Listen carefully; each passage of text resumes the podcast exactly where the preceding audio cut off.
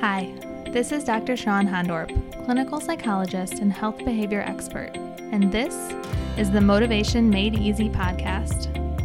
Each week, I'll be bringing you science backed information, strategies, and inspiration to master your relationship with food so that you can feel in control of your habits, respect your body, and free your mind to focus on the things in life that truly matter. I'm a clinical psychologist, and I've had years of experience doing research and patient care in the field of weight management and eating disorders. So I've had the insider view on understanding what works and what we're getting very, very wrong. In this podcast, you'll find practical information and tips based on motivation science, interviews from experts, and stories from real people and how they've navigated their relationship with food. My goal is to empower you with information, inspire you to make changes that fit you, and feel 100% supported along the way. So settle in and make yourself comfortable, and get excited to learn and take action for a better, healthier, more energized life.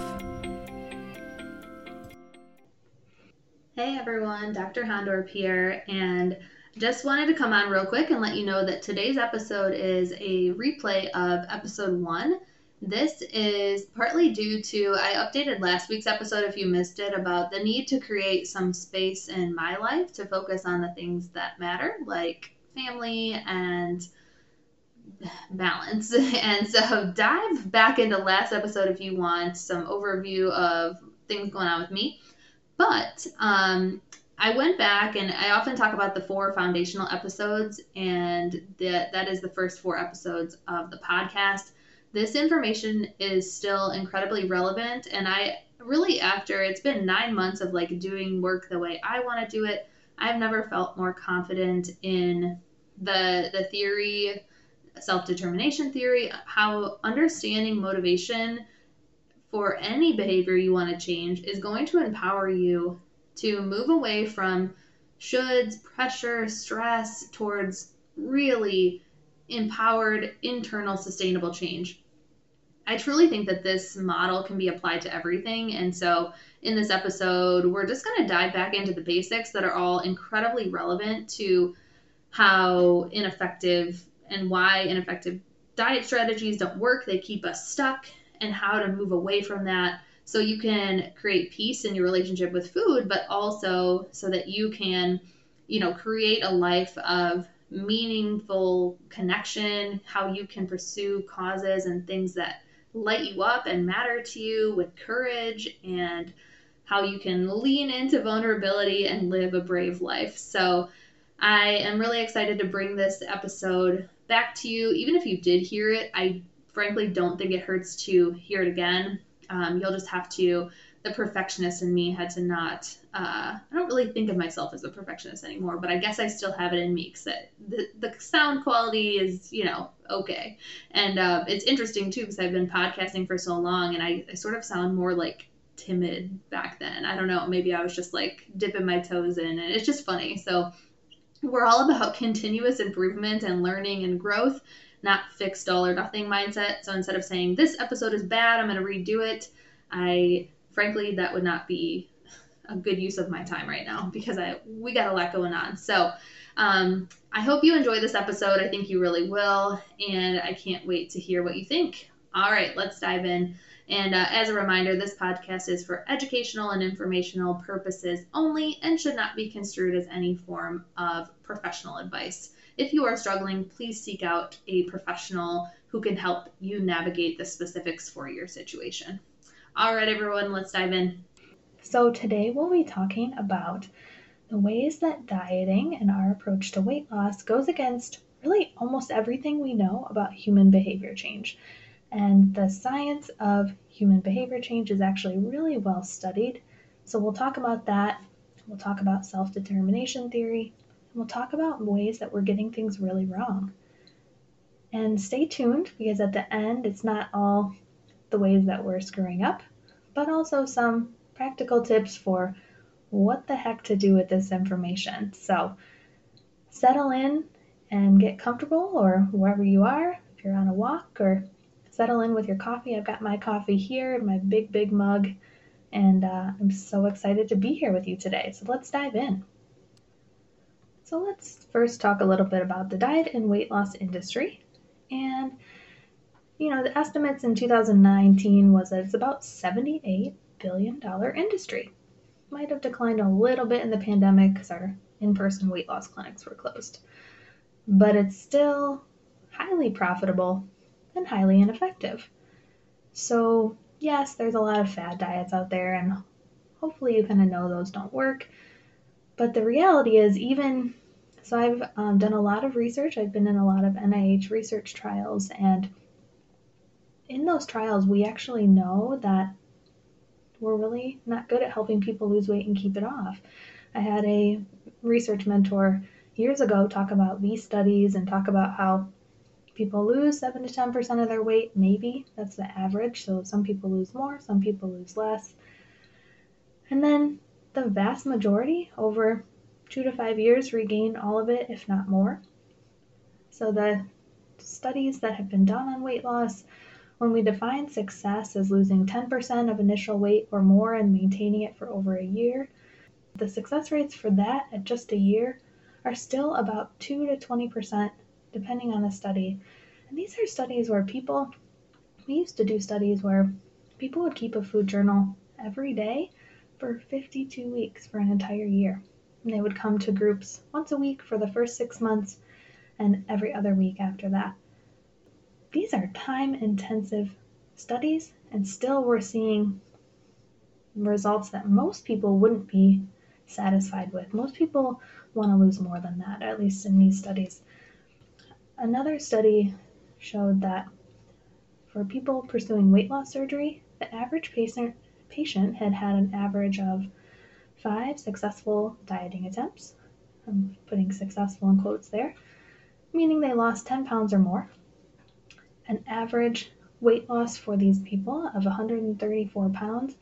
And frankly, if you're listening to this, you might be someone that's like, oh, yeah, that's the average. I'm way above that. I've talked to so many people that have lost 30, 50, 80, 120 pounds multiple times again and again, and they've regained the weight. A ton of the time, they blame themselves, but we're going to talk today some about the biology, but how weight loss and the way we approach dieting undermines people's competence or feeling of confidence in themselves, and how completely detrimental that is, and how it undermines their ability to make long term change. So, we'll talk all about that today. Hey everyone, just wanted to interrupt myself really quick to make sure you are aware of my new free guide that I have available. This was made for you if you were saying, I want to stop emotional eating or I want to have alternatives to do instead of eating when I'm feeling bored or stressed, but I don't know what that looks like or I don't know what to do instead. Uh, hopefully, by now, you know me. There's no judgment about emotional eating, there's nothing morally wrong with that so it's more so for the people that have talked to me and said, Yeah, I know it's okay to emotionally eat sometimes, but I want options because I feel better sometimes when I don't emotionally eat or when I address the cause or when I just do something else. Really, the idea is, you know, I'm all about autonomy and choice. So it's just giving your brain some ideas when you're in that moment feeling that urge to eat. It's really hard to think of ideas. So this is just a quick PDF download that you can have at your fingertips. And it's all of my favorite ideas for quick and easy things, including links to things like inspiring videos. I, I tried to choose some things that really get you in touch with some important topics. Like, of course, Brene Brown has a video in there, my favorite one of her, talking about courage and living consistent with your values. But then there's some simpler ones too, for if you don't feel like watching an intense video. There's some easier ideas as well. It's all about just going over this list and figuring out what fits you and what might work for you. So check it out. You can find that at drhondorp.com forward slash guide. That's D R H O N D O R P dot com forward slash guide. So check that out and get some ideas for yourself today. So, one of the really influential theories that I've used to understand long term behavior change and apply it to weight loss and or weight management or eating behavior being my area of, of study is self determination theory. So, self determination theory is a really well studied theory. It's been studied for years, and it wasn't, it was earlier applied to other behaviors.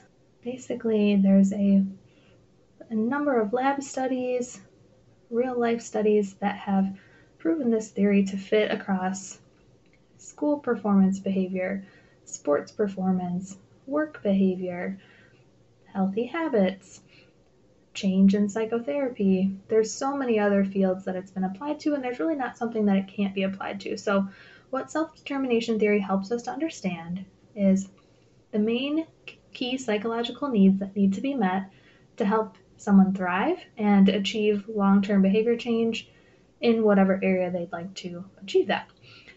So, what we'll be talking about today is those three key psychological needs based on this theory. So the first is autonomy. So autonomy is really the freedom from excessive pressure to behave in a certain way. It's the freedom from the shoulds, right? So not I should do something. Um, a lot of us feel pressure, definitely in terms of dieting. I should or shouldn't eat something. You hear that all the time. Um, another one that sometimes pressures us to behave in a certain way is money, right? So, as I pursue my new business venture, something that you know influences me is this fear of money, right? And so being mindful of that, but autonomy is this feeling of freedom from that extra pressure to behave in a certain way, freedom to choose, right? So, first of all, when we talk about weight loss, and I just mentioned weight loss being ineffective, it is important to remember that there's some rare exceptions to this. There are some people that lose weight, a larger amount of weight, and keep it off for extended periods of time. The National Weight Control Registry is a registry that documents these folks. So, in the registry, you have to have lost, I believe, 30 pounds and keep it off for a year or more. And then they study these people and they see what they're doing. And what I will say is, I've been in the weight loss field for a really long time, and the people that I've met kind of maps onto the fact that the people that are able to lose weight and keep it off for many years are definitely the exception. So, what when we talk about autonomy, what we want to do is give people accurate information about what's truly possible, what's truly likely, and so that you, as the person, can choose what's best for you, right? So, my goal isn't to tell you to pursue weight loss or not. I just want to give you the accurate information about it. The reality is, you know, we don't know exactly why the people in the National Weight Control Registry are able to keep it off. It could have to do with their biology. It also could be that some of them are keeping it off in a way that feels really intense and really restrictive, and so they're not really at peace with food. So, if you want to get to a place that, that feels sustainable, you know, and I don't know, I don't, I haven't met enough of those folks to be honest, and I've done this work for a long time, so that in itself should tell you about something about how rare that is. Again, to promote autonomy, we have to be honest about success rates with our programs over the long term. Yeah, over a year, maybe you'll have some type of outcome, but what about three years down the line or five years down the line. is not good. People don't want to share that data. Yeah, it's hard to collect that data, but people don't want to share it. And it's undermining people's autonomy and freedom to really choose. So that's a major part of the problem when it comes to weight loss. And then, of course, autonomy is also greatly undermined by dieting itself, right? So think about it. If some program tells you this is what's allowed, this is the program, then you start to really feel reliant on the program or the guidelines, the calorie goal, the points goal, whatever it tells you your meal plan is. You rely on that for what's right for you, and then you don't learn to rely on your body. So, in terms of, you know, we, there's approaches like intuitive eating, mindful eating, which are very different. They don't tend to lead to a ton of weight loss. So, again, giving people information so they can make the choice that's best for them. But if you don't get to a place where you start to learn and trust your body about what's the right choice for you, then you're going to continue to feel that you don't have choice because you're always reliant on some external structure. So, this fear of I can't trust my body, I have no idea what it wants, this disconnect from true hunger and fullness is really, really, really common in people that have done a lot of dieting and weight loss. And there's a ton of reasons for that too. Some of this is that psychological distrust, right? But some of it, a lot of it is biological. And yet people feel like there's something wrong with me. I must be addicted to food. There's not a lot of data to support that. Food addiction is a real thing, and we'll talk about that. It's a real effect that can happen, but it doesn't mean you'll always feel that way. Our brains are very adaptable and very changeable. So that's something to keep in mind as well so many times I talk to people about approaches like mindful eating or intuitive eating, and maybe they say, yeah, that kind of sounds good, but it causes a lot of fear for people. They do have so little trust in themselves and their body that eating without any structure freaks them out. And so, this is how intensely strict programs get so much traction. So, Food Addicts Anonymous is one of those. And I've said before, and I'll say it again if you get peace from the idea that you just don't eat any sugar or flour, cool. And again, this is all about autonomy, no judgment. But the vast majority of people I've worked with found that these strict approaches aren't sustainable for them, but they feel like they're their only option. So that's the problem is that when we're saying this is the only right option for you, people don't have autonomy, right? So if we're saying you're a food addict, you'll always be a food addict, you have to do this program, science doesn't support that, but also we're not giving people true autonomy to choose what's right for them. And so that's where I have an issue with really rigid programs like that when they claim this is the only way.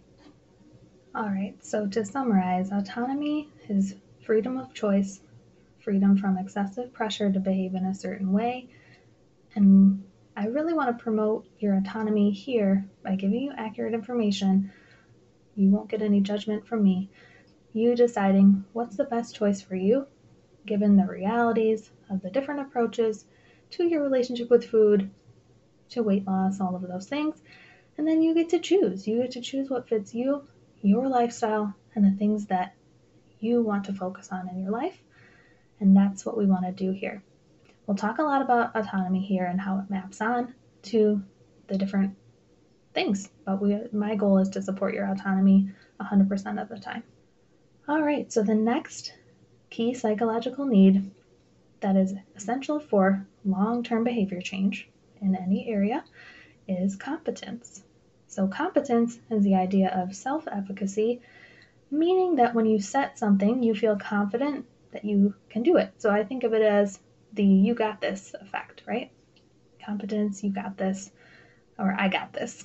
So feeling like that you can do what you set out to do.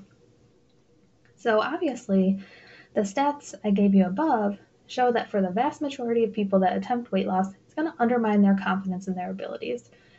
And it certainly did this for me. So I started dieting when I was 16. Prior to that, luckily, I was, you know, pretty ate intuitively. I didn't know that term, but didn't really worry about my weight. And then I decided to start dieting. It was kind of the thing to do, and I was also gaining normal weight gain that you gain at that age, but I didn't like it. I wanted to take control. And really, what it did is set me off for, gosh, I always mess up the math here, but I think 12 or 13 years of dieting up and down.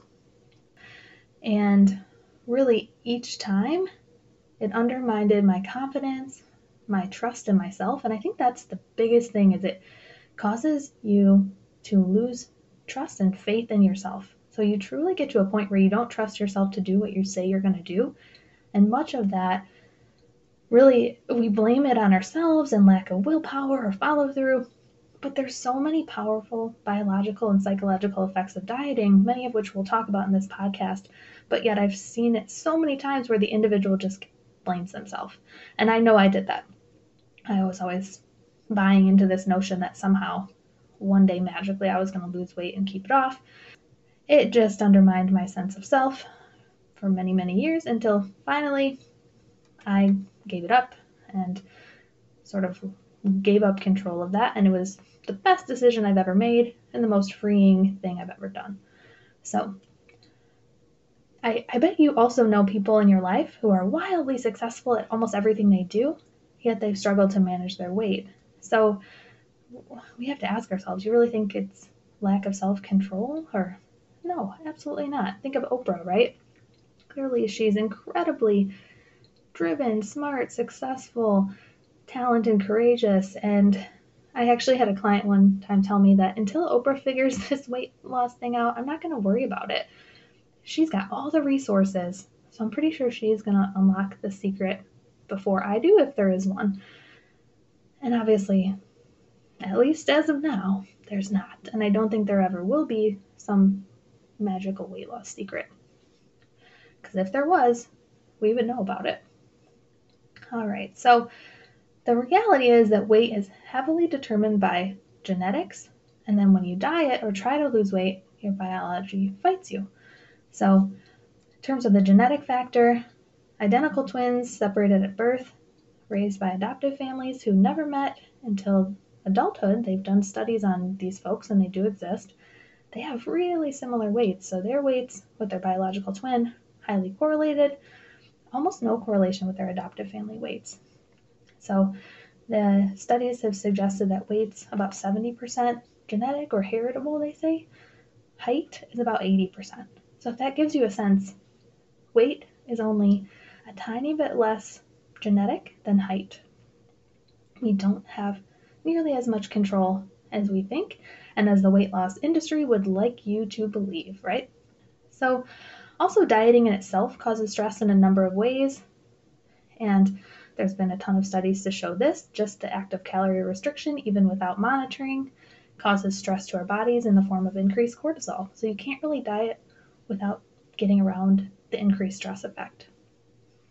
Also, someone who's lost 50 pounds to get to 150 is burning significantly fewer calories than someone who was just at 150 their whole life. So, to sum up, this idea of competence, the way we approach weight loss and dieting undermines people's confidence or competence again and again. And if competence is something we need as a key psychological need, which who doesn't, right? Who doesn't need, when we wake up, we want to feel like we can do the things we set out to do. Well, the way we approach this undermines that over and over, and it undermines our sense of self, makes us feel like we're failing, and it's not helpful for any form of long term change. All right, so now for the third and final key psychological need based on self determination theory, and that need is relatedness. So, relatedness is the need to feel that one belongs and is connected with other people. So, when we think about this idea of needing to feel like you belong, can you think of any ways that this is undermined when it comes to people either trying to lose weight or people in a larger body size. Anything come to mind? A lot comes to mind for me. So, first of all, it's well documented that weight bias or discriminating people, discriminating against people based on the size of their body or based on their weight is a major, major problem. So, we're pretty much constantly giving people the message that you're in a larger body or even a few pounds over your goal weight, you're not okay, you're not acceptable, you're not going to be lovable or happy until you fix this. You're not going to be healthy until you fix this. And that's vast majority of the time not true at all. So people in larger bodies are discriminated against in terms of employment.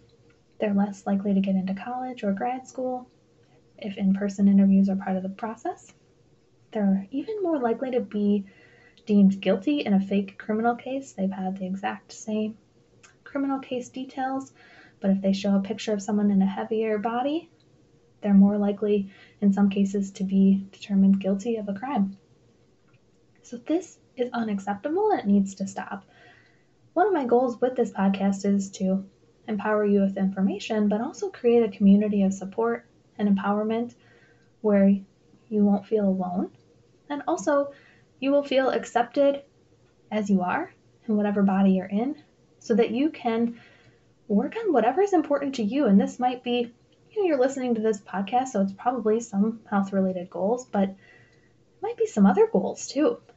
When we stop getting so caught up in, I'm not okay, I'm not enough, it can free our minds. It can be so incredibly empowering to focus on the things in life that really, truly matter, like social justice or spending more time with our loved ones or just some hobby you want to do. It doesn't matter. What matters is it's you're choosing it. Not to mention, when we tell people all the time that their weight makes them unhealthy, medical providers also engage in this weight bias.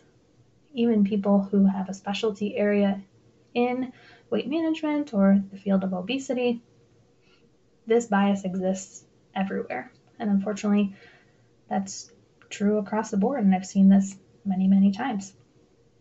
People are treated differently based on their body size or based on their weight. And frankly, the research doesn't support this. So I've alluded to this a couple times here today. The health at every size movement has been around for years, but I discovered it for myself about six years ago, or at least the book. But unfortunately, few people really understand and know the research and what it says. I think there's a number of reasons this information's not out there more, but regardless, it's important to acknowledge that our weight, particularly our BMI, which is I've said before, I'll say again, is a total crap measure.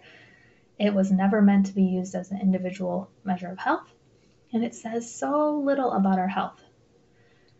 Our habits, like if we're regularly active, if we eat a balanced diet without a lot of unprocessed foods, like fruits and vegetables, obviously. We avoid smoking, we avoid excess alcohol, have way more impact on our health, and also our stress. Stress is harder to measure, but our stress has way more impact on our health than our weight. We talked about weight bias itself is going to cause stress, so that could be causing negative health outcomes for people in larger bodies. But the weight itself, there's very little data to support that, and that's something that is not talked about enough and certainly will be a goal on this podcast to talk more about this. There's so many studies that really demonstrate the health at every size principles, but for today I'll just talk about one. One large study showed a really compelling graph that I'll put in the show notes. If you want to check it out, you can go to drshawnhondorp.com forward slash one for episode one.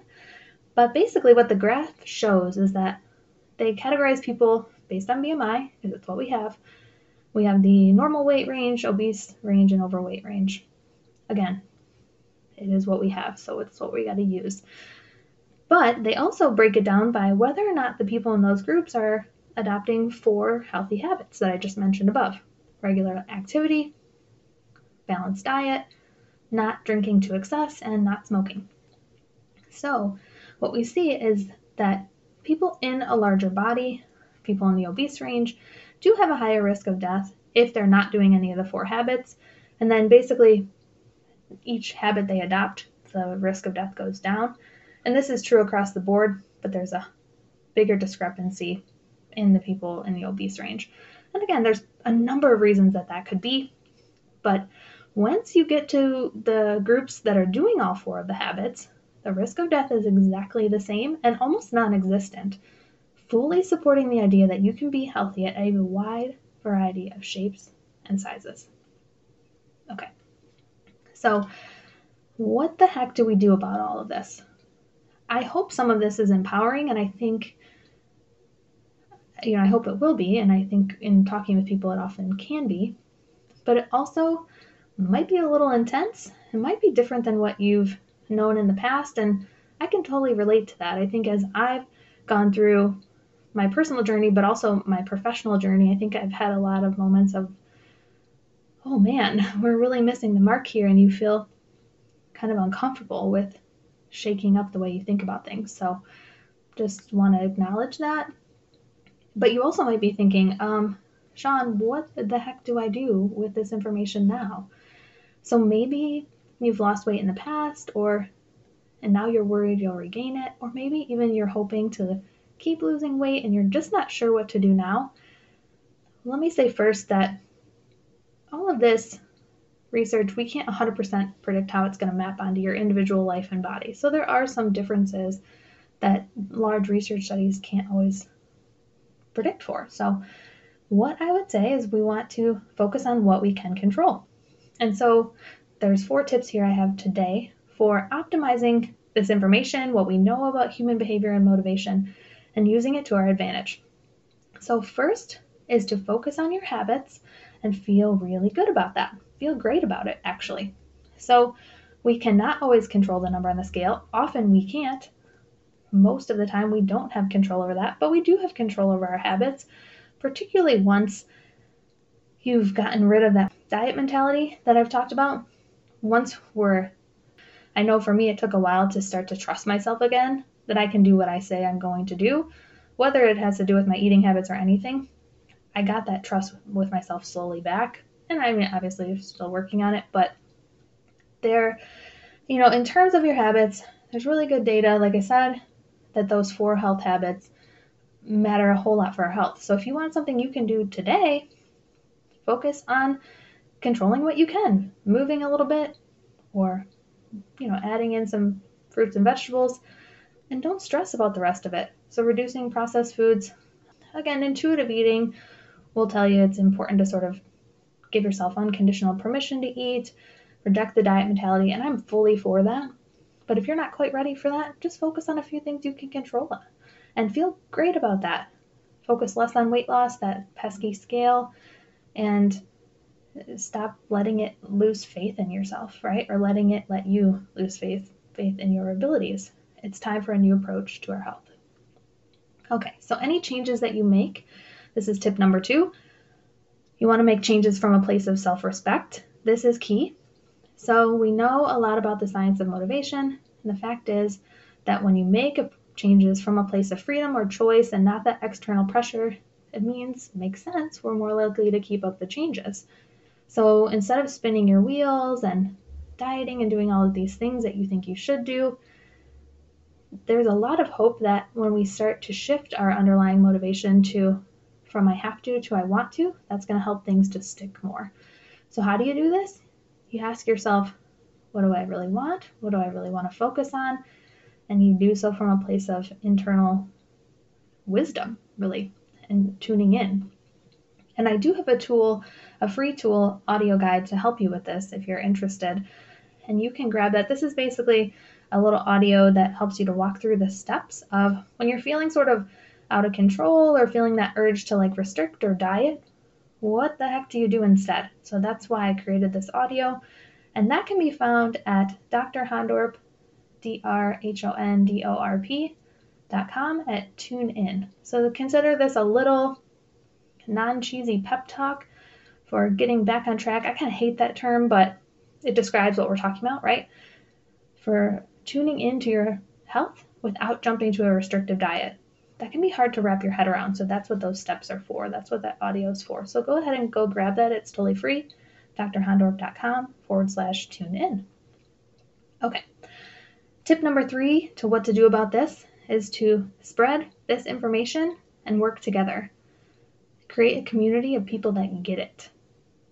So, reducing information is key to start to challenge some of these notions of it's just about willpower and just get it together. To feeling understood and accepted, it's hopefully finding more people that get it. And also, the people in your life, share this podcast with family or friends or people that need more information about this. Talk about how what we're doing isn't working. Commit to spending less money on diet and weight loss products. I'd love to see that 78 billion go down, down, down, down. And focus more money, and time on working on the things that matter. Again, this could be health related or something else.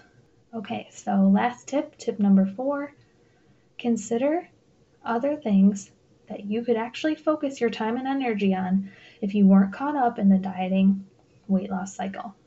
So just imagine for a second that you're not feeling that stress of I should eat this way, or I need to record my calories, or I need to get back on track and what you could actually do with that time and emotional energy. It was incredibly freeing for me and uh, honestly kind of sad when I looked back on all of the food journals I've done paper ones, Excel spreadsheets, so much time time tracking my calories and honestly, I got nothing out of that. Nothing. Finally, making that decision to focus my efforts on other things was 100% the best decision I've ever made. So I want that for you. Maybe you want to free up time to focus on a side project, passion project that, that really gets you excited. Maybe you want to work on a new hobby or passion. Or maybe you just want to spend more time getting present with the people in your life that really matter to you. It does not matter what it is. It's about allowing yourself true true autonomy and choice, determining what's best for you. So, again, if you've been listening to the diet industry, feeling off track with your habits or out of control with eating, and you are feeling like that, I need that feeling of getting myself in check, I'm going to walk you through those steps in that free audio. So grab that if that'd be useful to you. This is sort of a, a how to of what it looks like in the moment. Because a lot of people that I talk to with mindful eating or intuitive eating, they're like, Shawn, that freaks me out. I don't know, just eat whatever you want. That freaks me out. It's not eat whatever you want, there's more to it. But if you want a little get started guide to how to tune into your body, that's exactly what this audio is. Totally free, drhondorp.com forward slash tune in. So go grab that. All right, so that's all I have for you today. Episode one is officially done, and I'm so excited that you're here. So, just a real quick recap. So, there's three key psychological needs that facilitate long term behavior change, which is what we all want, right? And those key needs are autonomy, freedom from excessive pressure or choice to behave in a certain way. Number two is competence. So, self efficacy, meaning I got this, I can do this. And the last one is relatedness, and that is the need to feel like one belongs and is connected with others. So, those are the three autonomy, competence, relatedness, and we've talked today about the fact that the way we approach dieting, weight loss, the way we treat people in larger bodies, the way we talk about health, almost always undermines our ability to feel those three needs in a variety of ways. So we are failing to do things that make sense in any way, shape, or form that would actually help people achieve better health control over their habits over the long term, and we're messing it up. What we can do with this information is focus on your habits and feel great about it, make changes from a place of self respect, spread accurate information about health, and find people that get it or help them get it, and then consider other things that you could actually focus your time and energy on when you're not caught up with the dieting, weight loss, BS, for lack of a better term. All right. So, signing off. Thank you for being here. I appreciate you. Have a wonderful day. If you're anything like me, you may at times really feel like there's so much pain in the world that it's pretty overwhelming.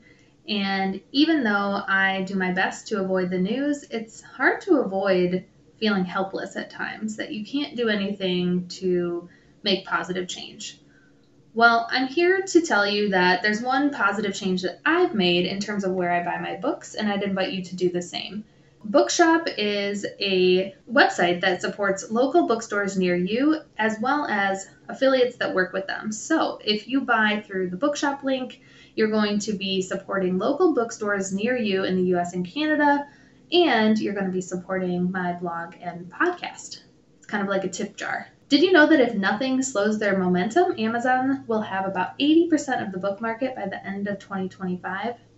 Look, I have Amazon Prime. I love the convenience, but this is a super cool way that you can do something positive with where you buy your books and support some really positive causes. Make sure you check it out. You can find all of my favorite books about health and wellness, but also about topics like courage, vulnerability, and even some of my favorite fiction and kids' books for the times when you just need some fun, downtime, or some meaningful stories. My recent favorite is related to improving the quality of our lives and the way we use technology, and really doing so from a value based place. No pressure. It's not going to tell you that technology is bad, it's just going to help you to evaluate for you where the pros outweigh the cons and where they don't. So if you believe in supporting local, controlling the things that you can, please consider buying your books through Bookshop and through the Psychology of Wellness link. You can find that in the show notes, or you can go to drshawnhondorp.com. That's D R S H A W N H O N D O R P.com forward slash bookshop. Thank you for tuning in today. Your time is valuable, and it means so much to me that you're here. Despite the title of this podcast, many of our topics are not always easy. Change is hard, and let's face it, life and truly looking inward at ourselves can be uncomfortable. That's why I'm grateful. Grateful for you and your willingness to listen, learn, and keep an open mind.